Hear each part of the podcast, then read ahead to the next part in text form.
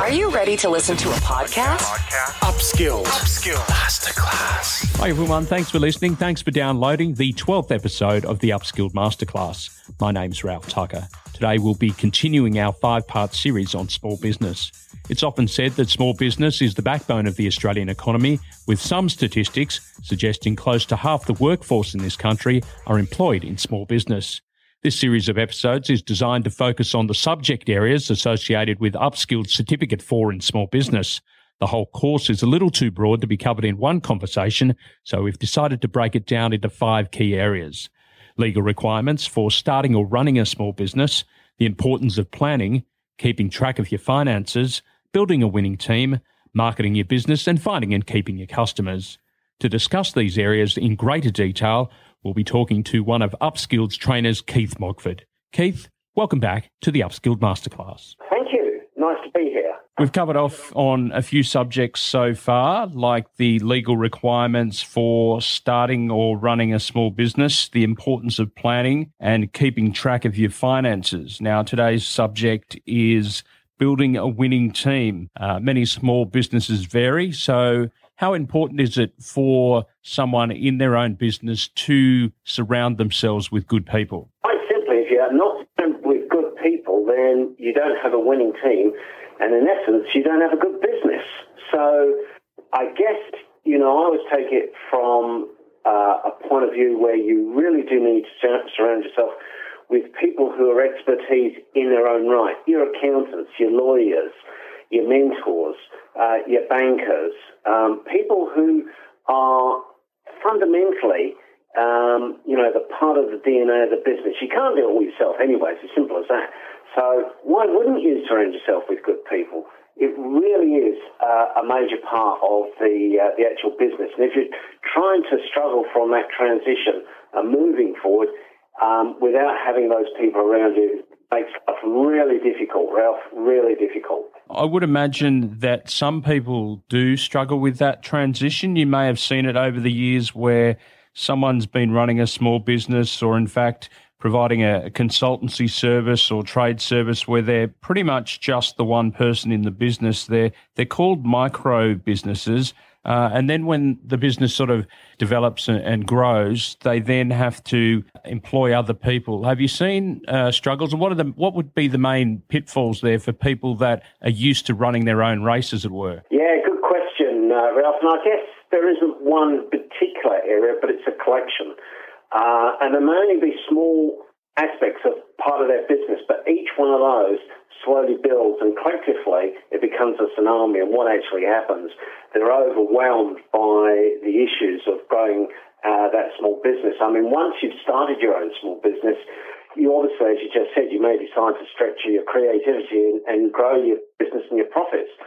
But the size of your small business really, Ralph, is directly proportional to the number of customers that you have. And when you look at it, the number of goods or services that you can provide. And that's what it's about. So essentially, the only ways you can grow your business is to, is to get more customers. And to get more customers, you need to buy more. And to get more, uh, to get your customers to buy more, um, you want to have them, you know, more frequently. So, you know, the only way that's going to happen is is by having all your ducks in a row and making sure that you have undertaken that growth strategy that would include, you know, an active continuum that your uh, your business base is, is going to grow. So, you know, if you're a home base or micro business, as, as you alluded to, you may consider relocating to the home based business into a business incubators. Now, there are a lot of business incubators across Australia, and the rates that they charge are, are ridiculously low. And generally, you've got full support of, of an office, you've got uh, you know, an, a proper office address. Um, you've got the expertise, you've got meeting rooms, you've got everything there. So, you know, that's something to explore. And while we're talking about exploring, why not explore new interstate markets or maybe exporting to international markets if you're growing your business? You know, innovation is one of the most important things at the moment. And, you know, China has been the powerhouse of pumping things out. But over the next 10 years, China will be the innovation of the world. And that's where, you know, Australia and entrepreneurs need to be. So when you're talking about growing a business, you've got to think very strategically. You've got to think about you know, the plan of where you will be in, you know, three, five, ten years' time that will increase your size of your customers while maintaining that supply. You know, it, it may be possible to grow the size of, of your small business, but, you know, your business will only survive by if you're thriving. In upskilled small business courses, there are a couple of units that are specifically devoted to leadership and managing people and, and the processes that go along with that. The term leadership, does that sit well with you in terms of somebody taking charge of their own small business? Yeah, you've got to, you've got to have a leadership, haven't you?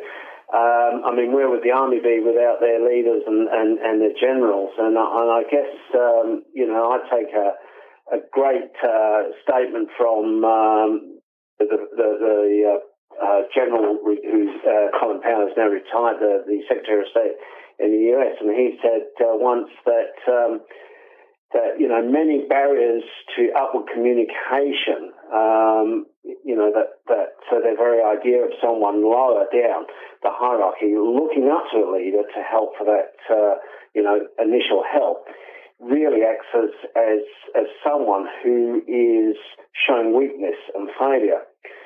So what he's actually saying is that if someone's asking for help and you fail to give it, or that person thinks that you know it's a point of failure or weakness, people then tend to cover that up and they tend to cover up the gaps, and the organisations, you know, really do suffer accordingly.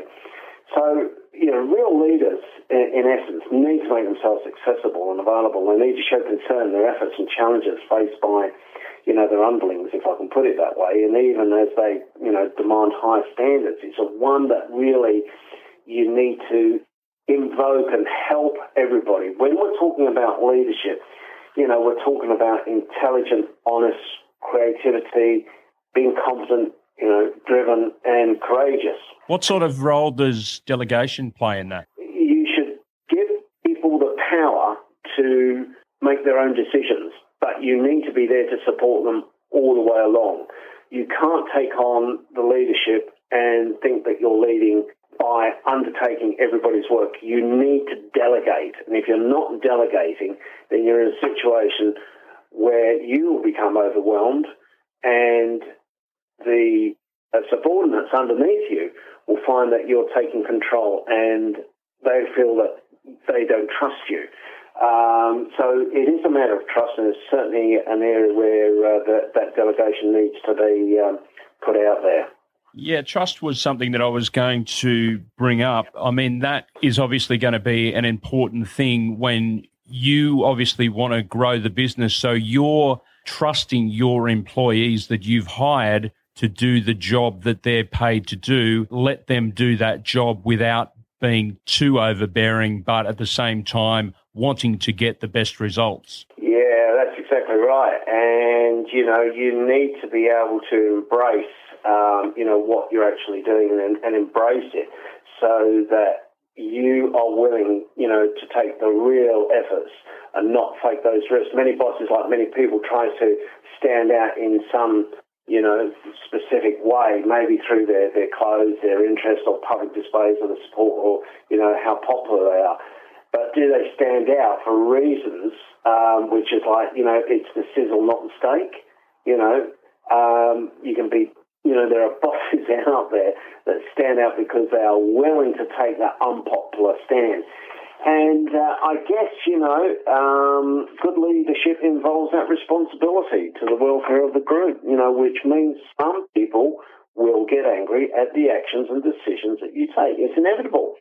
You know, if you're honourable and, and you're trying to get everyone to like you, well, it's a sign of, you know, that, that you're not doing your job properly because you're avoiding the tough decisions. And if you avoid, you know, confronting the people who need to be confronted, you're really offering a different, you know, reward base on, you know, differential preferences because some people might get upset. So, you know, ironically, by procrastinating on the difficult choices, by trying not to get anyone mad, and by treating everyone equally nicely, regardless of their contributions, you're simply basically, uh, Ralph, ensuring that only the people that, you know, wind you up and anger you are the most creative and productive people in the organisation. So, in essence, you know, what we're saying here, you really do need to uh, be able to embrace the whole um, business of taking those tough decisions as a leader. Uh, another feature of leadership would be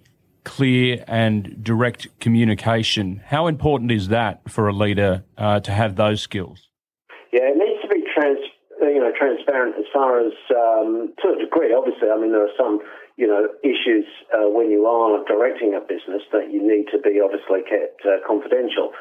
But having an open, transparent uh, program that allows your employees, uh, your business uh, to be upfront um, and that you're not hiding anything um, gives that honesty and the honesty of, of being able to talk to people, whether it be your staff, your internal suppliers, your external suppliers, your customers, your clients, are in essence the you know having that ability to, to, to show your honesty throughout. And if you're trying to hide something, it's it quickly comes through. So it, you know you've really got to be out there demonstrating who you are and what you're doing.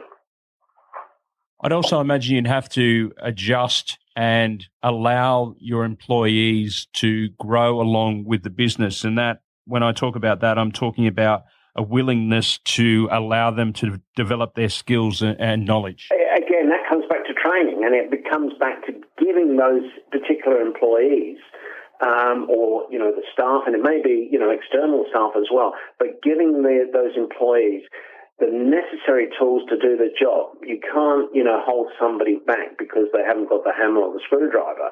You equally can't hold them back if they don't know how to use, you know, that, that hammer and the screwdriver. So you need to teach them and you get rewarded by demonstrating, you know, that you are able to give those people a skill set, something that they can also move forward in their own careers.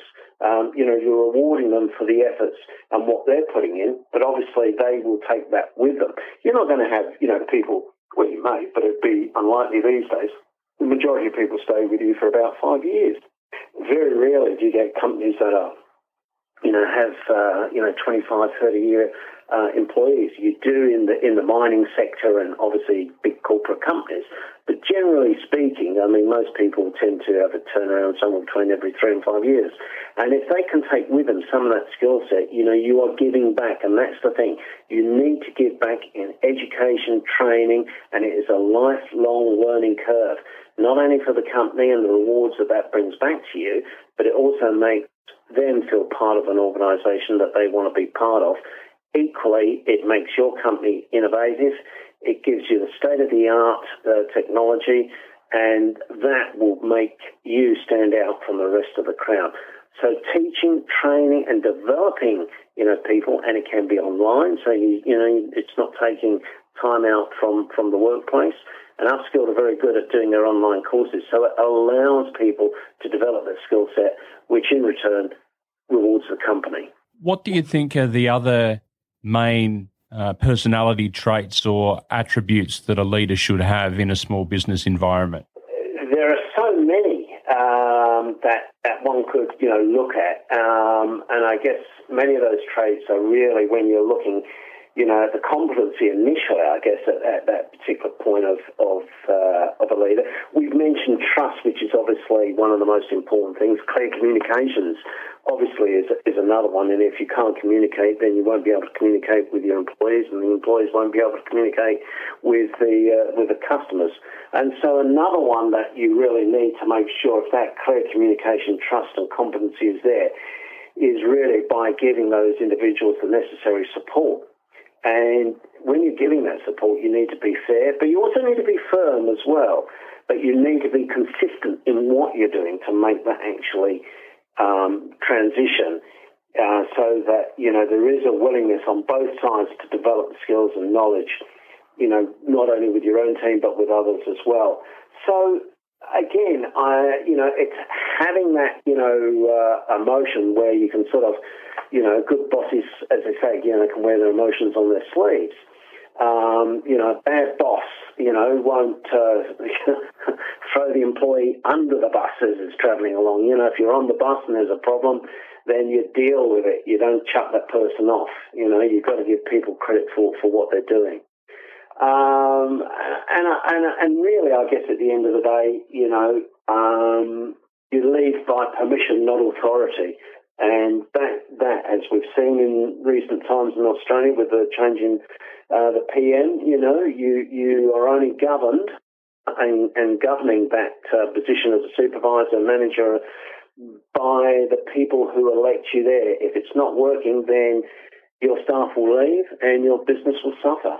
So you do need to recognise the difference. And, you know, good bosses In one of our earlier episodes, we discussed the importance of planning. As part of building a winning team, that also comes into place when you think about job descriptions and forecasting workloads for people and things like that. So, again, we go back to the importance of planning when setting up your business. It's also important when building your, your team as well. You touched on three or four points there, but when you stretch that out, the planning is so important, whether it be the business plan, the marketing plan, the financial plan, the strategic plan, your action plans.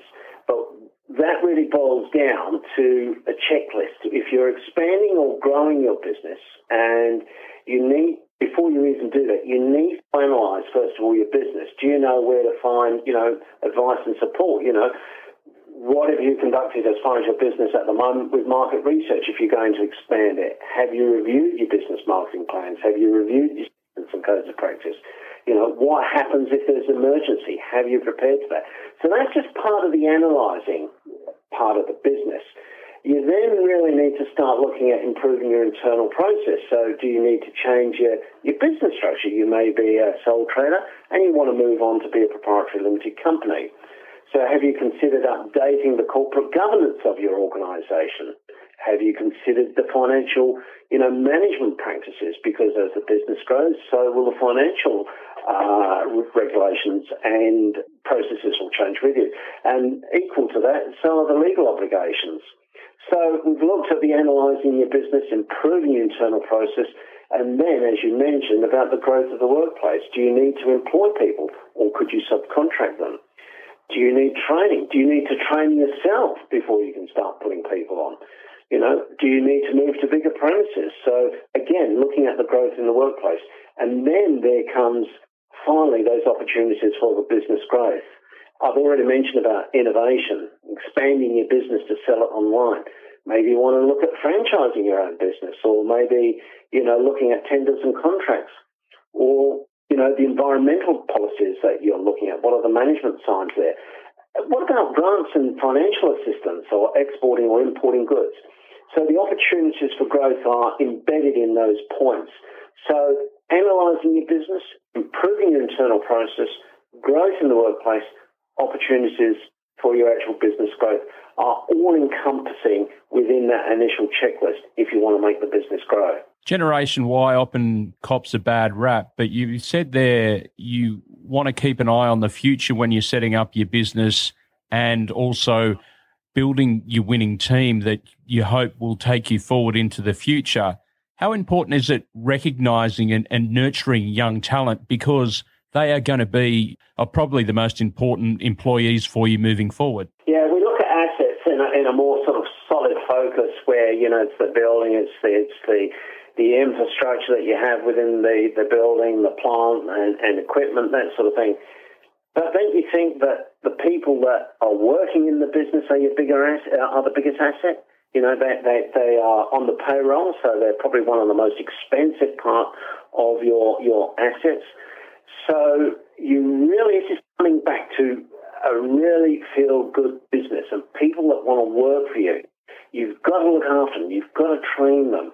Um, you've got to nurture them. In other words, what we're saying, coaching and mentoring should be an integral part of a manager's uh, position, whether you call yourself a CEO, general manager, manager, supervisor, team leader. It doesn't matter. Whatever part or, or role you play, even if it's someone, a colleague, you know, you can help and nurture, and likewise they can as well. It's always good to have someone coaching and mentoring you, and from a from a employer's point of view, they should always have that gradual drip, drip, drip of mentoring and coaching and allowing that employee to be immersed in, in, in a way that they can grow within themselves as, as individuals, especially young people, but also allow them the opportunity to broaden their horizons further down the track.